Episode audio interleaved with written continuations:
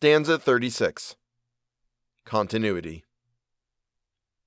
There is in certain ancient things a trace of some dim essence, more than form or weight, a tenuous aether, indeterminate, yet linked with all the laws of time and space.